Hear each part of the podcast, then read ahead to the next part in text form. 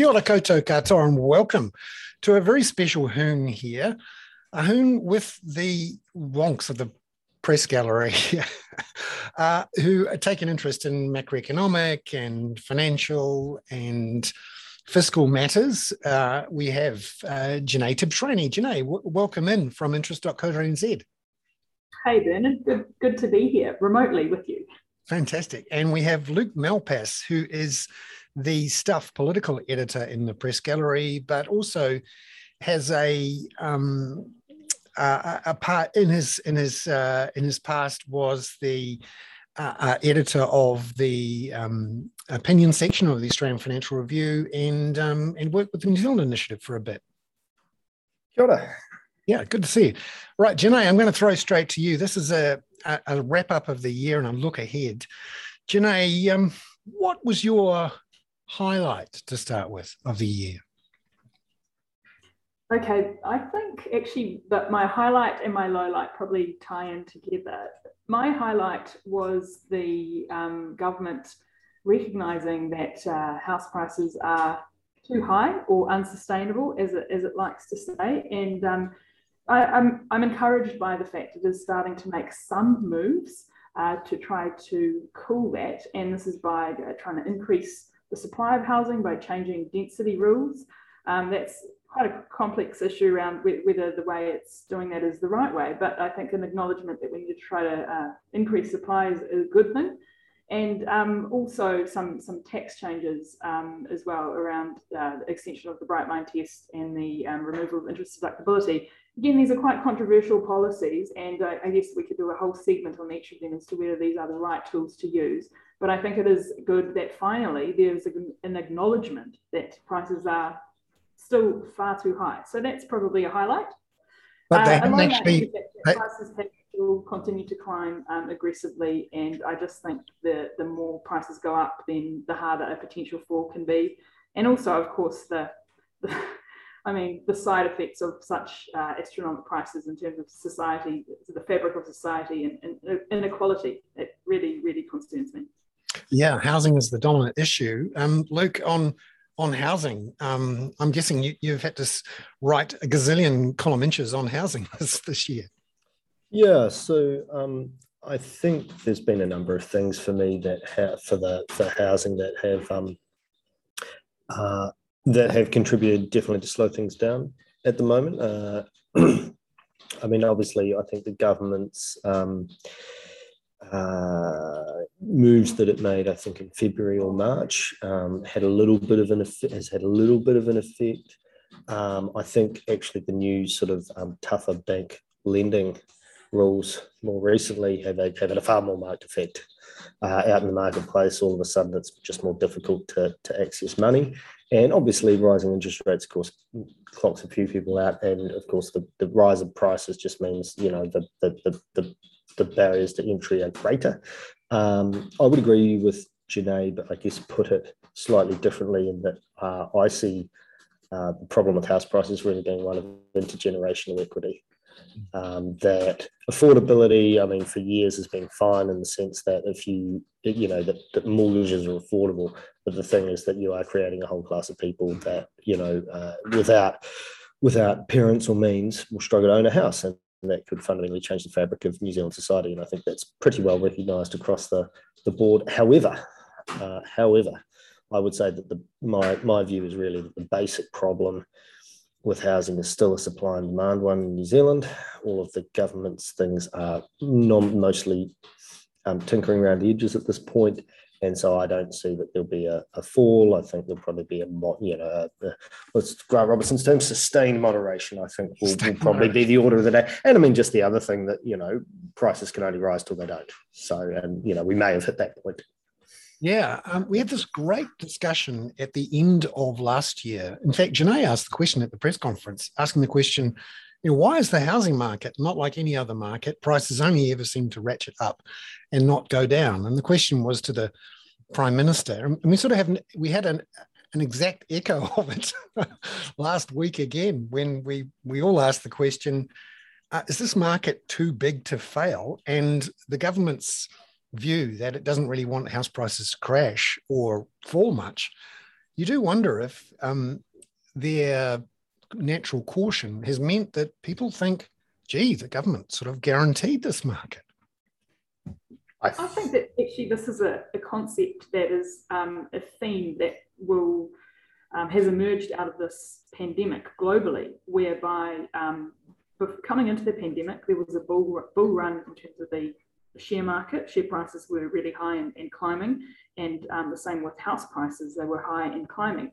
And each time you talk to people, you say, well, well some people say, oh, these things work in seven year cycles and it's a cyclic thing. And then other people say, well, no, actually, it, it requires an event to happen. Something needs to happen to slow this market, right? So then the pandemic comes along and you think, right, here it is. Here's the thing that's going to actually flush out some businesses and um, you know slow asset price growth in this very low interest rate environment. And then what happens? Um, you know, central banks and uh, governments step in and they they save the day. Now, um, of course, it's it's imperative that people's jobs have been saved. That's that's really important. And if there was a huge drop in house prices and share prices, would, would all be in a I mean, I probably wouldn't have my job, so it would be awful.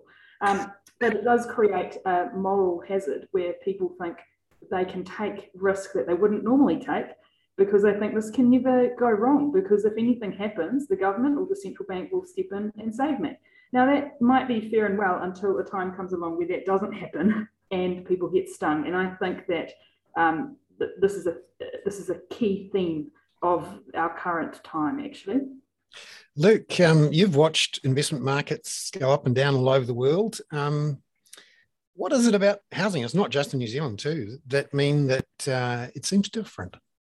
I make a couple of comments. I mean, firstly, it, it's always struck me that housing very much seems to be a settler society type thing. You know, owning your own, own plot of land is is is very much imbued in a lot of the places that have had these really crazy house price rises. You know, Australia, the US, Canada, um, you know, and um, I think the other thing is sort of underlying this is the fact that uh, again, it's kind of a human thing that um, that the housing market is somehow unregulated, and so you know, you go to the bank, you get a mortgage, you go buy you go buy a house, you've got a bit of bricks and mortar.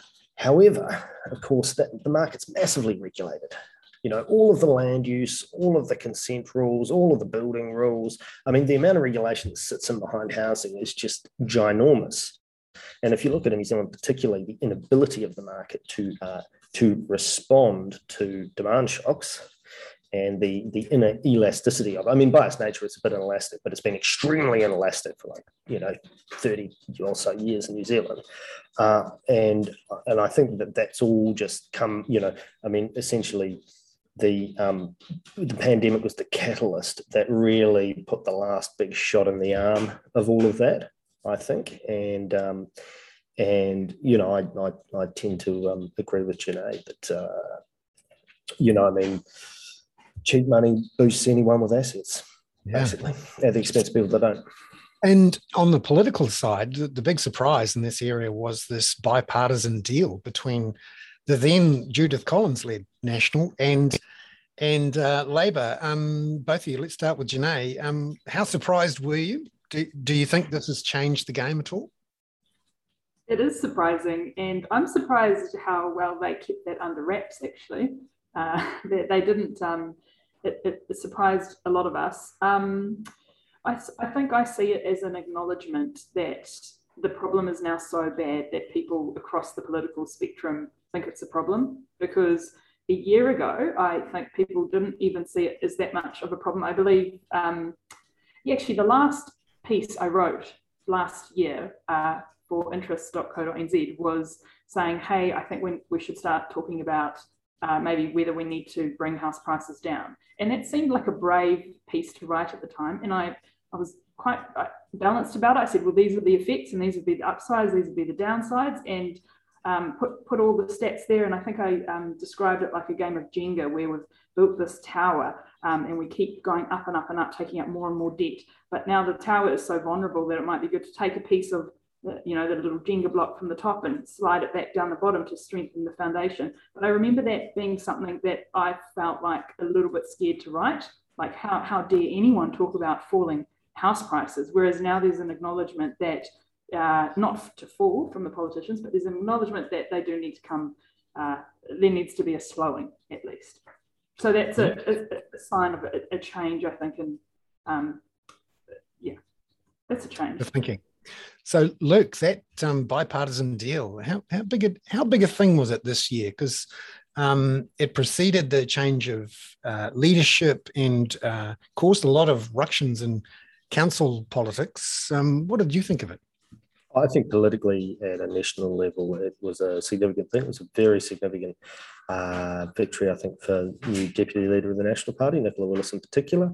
Um, I'm a bit sceptical about the overall. Uh, I mean, it's one of these things where I, I, think most voters don't really understand it, won't care that much about it, uh, but the benefits of it uh, as well as as well as the downsides uh, will uh, will become clear over the next little while. I mean, my own personal view is that mostly it's benefit, and um, you, know, but there will be the the sort of um, stories of a you know I, th- I thought I was always going to have a view or I was going to have sun, and there's a big place next to me, and um, I mean, my kind of view is that you know there are certain costs associated with living in large uh, developed cities and in New Zealand, we haven't really had a conversation about, you know, everyone sort of wants the quarter acre, but also wants to live in a, in a big city and have all the agglomeration and economic kind of good things that come with that. And that does come with certain costs and, and the lifestyles change. You look at any big, great city around the world that attracts global talent, and that's just what it is.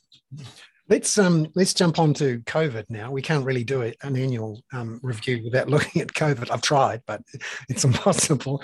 Um, let's start with you, uh, Luke, um, you know, we began the year in, in fantastic fashion. We were COVID free and the economy was roaring along and we were getting ready the middle of the year, even though we had a slow start to our vaccination program to um, even think about opening up. And then along comes Delta. How do you think the government has handled it and how do you think the political landscape has changed, particularly since the middle of the year? Uh, I think people people are people. They like to be out and about doing things, and they get locked lockdown fatigue. And so, the longer uh, the joint is locked down, the more public support wilts away for that suite of policies. I mean, I remember writing at the time that really the worst thing that could happen was that you get Delta and you need to have a long lockdown and people aren't vaccinated. And more or less that was what happened.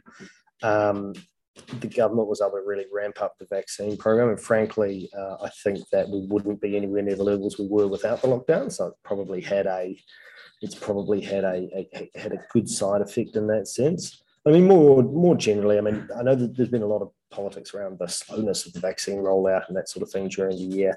Personally, I don't think that was ever particularly felt by the government. I mean, there were various cock ups along the way, there always are, but um, uh, but uh, mostly it rolled out pretty smoothly as they got vaccines. They put them in arms, and I think as well. I mean, probably in a way, my highlight of the year is is the vaccine rollout. I mean, you think about it as a victory uh, for science, human ingenuity, and um, and then the logistics of actually um, getting it out the door. I mean, I, I find it quite incredible that um, I found it quite incredible that this that there's been so many sort of conspiracy theories about the about the vaccine and this sort of thing. Because if you look in the history of the, the history of humanity i mean besides washing hands um, vaccinations are just about the number one public health invented public health invention in history. Um, and i think and i think that's some something um, uh, that we should all be sort of pretty thrilled about right yeah Jenee, um, on the covid front and um, how the government handled it i mean what what did you see as the key key events, the things that mattered this year? Um, so firstly, I, I agree with Luke, and actually the success of the vaccination rollout, I think, is actually a key highlight of the year. I mean, the fact that we've reached 90% double dosed is quite fantastic, and we've got there in a short space of time. So that's uh, excellent. Also, the descent, I think, is uh, normal as well. Now, I don't, I don't uh, want to endorse the way that some people, a very small minority, have expressed their dissent in violent and aggressive ways. But I think that uh, I think it's to be expected. People are under stress. Uh, a lot of people have uh, long-standing grievances with governments. Uh, they feel grieved for a number of things, they're separated from their families, all that sort of thing. You can sort of, I think we should just be a bit more realistic that actually some people are not going to like it, right? It's just the way society is. And, and, and I think these people have always been there. They've probably just been tucked away at their houses and not coming out onto the street all at once in, in a sometimes confronting way. Um, it, but right, in terms of the key events, I think the one key event for me was the government's decision to move Auckland from level four to level three. And I think that was the time where we all had that debate around whether elimination was being eliminated as a strategy. I thought that press conference was was key. And um, yeah, and the government's argument at the time was that actually the effectiveness lockdowns have limited effectiveness and we've reached the peak amount of effectiveness that a lockdown can have. So we do need to give people some more freedom to move at level three. And I thought that was a difficult decision and, and a pivotal point in the response. Yeah, I mean, that, that really was an, um, a key moment where the cabinet, mm. the prime minister had to give up on elimination, give up on this thing that we were all emotionally invested in, and then try to pivot. And I'm not sure the communications that happened and the and the way it happened actually um, was the most um, effective. Uh, Luke, from a sort of political comms point of view, how do you ditch a policy and still look good afterwards? Well, with great difficulty, and I, I, I don't know how good they look. Let me put it this way: I'm not sure how many people still uh, have adjusted to the fact that there's going to be COVID in their neighbourhood. And I mean, the fact was that elimination was uh, always ridiculous policy in the long run. Like in the short term, very effective, and 2020 worked very well. But in the long run, it was never never a goer. And the question was when when we were going to switch. Delta ended up doing it, but I um, I think it was a real mistake not for the prime minister basically to give a big speech or something somewhere and say, separate from the one o'clock, and say, look, this is going to be the new world. And we're going to minimize it as much as we can, and we're going to have public health measures. But once we're all vaccinated, you know, this is this is what it's going to be. And, and I think that's partly because um, uh, I interviewed the Prime Minister for a Christmas um, thing a, a week or so ago, and I think it's partly because there were a lot of people wedded to it, both professionally and emotionally. And I think it you know, people are people. Took them time to um, took them time to adjust to the fact that this great thing uh, just wasn't going to work anymore. Yeah, now just heading to the economy, um, Jenee. Um, Interest.co spends a lot of time um, perusing the numbers uh, and the economy. What's your feeling of you know the the vibe of the economy as we head into the summer and into the into the new year? We've just had numbers showing a 3.7% fall in output in September, but that was slightly better than expected. Uh, and the expectation is that we'll bounce through December, through into the first quarter of next, next year. So, so what uh, what do you um, what do you what, what do you see is out there? You know.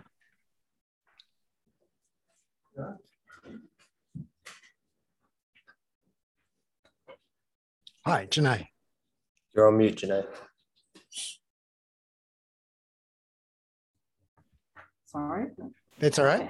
Well, I'll, I'll, I'll start that question again. So, so what do you think's out there in the economy at the moment, Jenee, in terms of how strong it is, how we're flying or not into, into next year?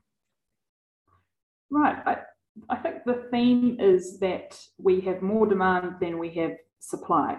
So that is pushing prices up um, and and uh, and putting up, yeah, basically causing higher levels of, of inflation. And this is partly because in response to the pandemic, governments and central banks around the world provided a whole lot of stimulus to support the, the economy.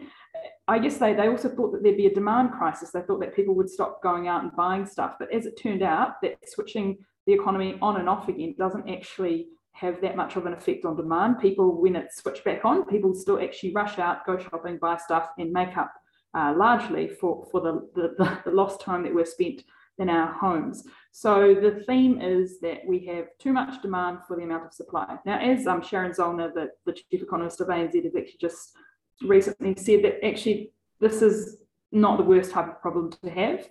And that's why we see central banks around the world starting to wind back the stimulus, trying, trying to cool things down. Central banks can do that through um, rising, you know, lifting interest rates, but it's difficult to address some of the supply chain issues that we have, whereby it's hard to move stuff around the world. That's hard. that's a more tough one to address. But all of this, I think, it, looking looking at it all together, there's still a lot of uncertainty, and it's the line that everyone trots out. Businesses don't like uncertainty, and that affects uh, confidence generally. Yeah, Luke, um, I'm, I'm fascinated with the situation. We've got 3.4% unemployment. On the face of it, very strong economic growth apart from this last quarter. And we've got asset prices at record highs. But when you look at consumer confidence and how people feel and how confident they are in the government, it's just not there. What's going on? The sort of dissonance between how the economy is and how people feel. What's driving that? I think there's a couple of things. Uh, I think uh, obviously, lock, obviously lockdowns, COVID uncertainty are a big, big confidence sucker. Um, inflation, I think, is, is a key one because it is definitely um, able to be felt now. You know, you go to the supermarket, go to the petrol pump. I mean, just every, I mean, everything in New Zealand's expensive anyway, but it is more expensive now. And I think, I think those things uh, really suck confidence out. And the other thing is, I mean, it's what it's uh, there was a 3.7% contraction last uh, quarter, um, but still the economy is going 4.6% for the year. I mean, that sounds like an economy to me that's overcooking. And um, and probably a baseline. I'm a bit of an inflation hawk. I worry about I worry about inflation. Um, so I'll, I'll disclose that. But um, but it, it, seems to me that if you look at, and I think Jenee is entirely right, um, there are a lot, I mean, pretty much the economy's hit it in its natural buffers. Everyone who wants a job, more or less, can get one. Uh, we can't bring any more people in. Uh, we can't even bring people in temporarily uh, because of it, because of MIQ, which has obviously been a, a big problem. The um, the immigration reset, which sort of nominally started when when we closed the borders, is all up in the air. So who knows when there's going to be um, more labour and um, and I think all of those things um, are probably just probably just starting to weigh on people, whether whether kind of whether kind of consciously or not. And also, I think probably just the fact that the second half of the year has been pretty tough. Um, you know, tends to tends to show up in these surveys and a bit of grumpiness. Yes. Um, just to finish off, looking ahead to next year, uh, Jenee, what are the things you, that you think um, will dominate the public conversation that might be moving the government's popularity around? What, what do you think we'll all be focused on in the next year or so in the press gallery? Um, I think in, rising inflation is a key theme at the moment, and that's something that a lot of us uh, haven't experienced in our adult lives. So that's going to be a factor. Um, at the same time, credit conditions tightening. So that's with, as Luke mentioned at, at, the beginning, the reintroduction of LVRs at quite tight levels. People will struggle to get mortgages if they don't have deposits of 20% uh, and investors of 40%. With the credit contracts law change as well, banks are going to have to, banks are going to have to ask heaps more questions before they lend you money. Uh, so we've got higher inflation, harder to get cash, house prices still high, but maybe I don't know, slowing down a little bit. Um, a general theme for me, I think, is that the headline numbers don't really tell stories of, of people. So GDP is, is actually really strong, but try telling that to someone who owns a restaurant or someone who's mm, uh, mm. Lost, lost their job or someone who's you know who's who's really been affected by a lockdown and is, is mentally struggling they're going to think well you know Jacinda Ardern's popular, good. GDP's up, good. But I'm finding it really hard. So for me, I think a theme is that individual experiences are so different and people's situations will differ so much. And it's something I'm trying to keep in mind as I leave my Wellington bubble to go see other friends and family over summer is that we've all had quite different experiences, which is going to make for an interesting uh, holiday period, I think. Luke, um, your holiday period and looking forward to next year, you probably don't want to think about politics or the economy or anything over summer.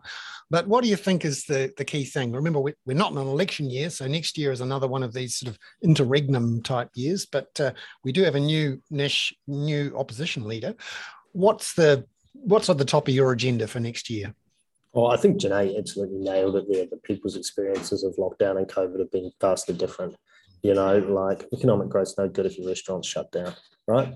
Um, and I think that's I think that's absolutely right. I was quite interested with Christopher Luxon a couple of weeks ago saying that he was like, oh, the government floats up at the macro, whereas we want to sort of look at the micro more. Um, and, and I thought, I mean, you know, it's not a way to win any votes, but it's quite an interest. It's clearly indicative of the way that they're starting to think about it. So I think, I think, I think anything in that, um, and you know, National now have a really effective attack dog in, in Simon Bridges. So it'd be very interesting to see how it all unfolds around cost of living, inflation, government debt, all of that sort of stuff because um, I think people do worry about government debt. I mean, it's so high that it's kind of abstract, but um, but uh, you know, I think that can, in the right circumstances, be a potent political tool. Um, you know, whether it turns out to be or not is another matter. Um, other big things for next year. Um, one of the things I'm looking at is climate change. Um, uh, the, the, government's going to do its first emissions reduction plan. And that'll be quite interesting because I think New Zealand's been like a lot of Western countries that for a long period, everyone said we've got to do a lot on COVID and then pretended that no one has to pay for it. And, and the emissions reduction plan will be the first small step to working out who's going to pay for it. So obviously yeah. there'll be political, you know, there'll be political stuff around that and how Luxon responds to that. And, you know, you suppose, oh, we don't treat farmers like villains, how he kind of works all that up uh, will be quite interesting. Uh, and I think the other thing is actually not an economic one, uh, which is um, uh, geopolitics and national security. Uh, New Zealand uh, has basically, we've run our foreign policy by having an implied security umbrella from the US, but also keeping on pretty friendly terms with China and making sure that we don't have to explicitly choose, you know, keeping options open. And that is absolutely what New Zealand's been trying to do. Done it quite successfully, in my view, this year. Um, but that pressure is just going to continue uh, in the new year, and that is really the big mega trend, if you like. I think that will shape that will shape everything down here over the next, you know, sort of years and decades.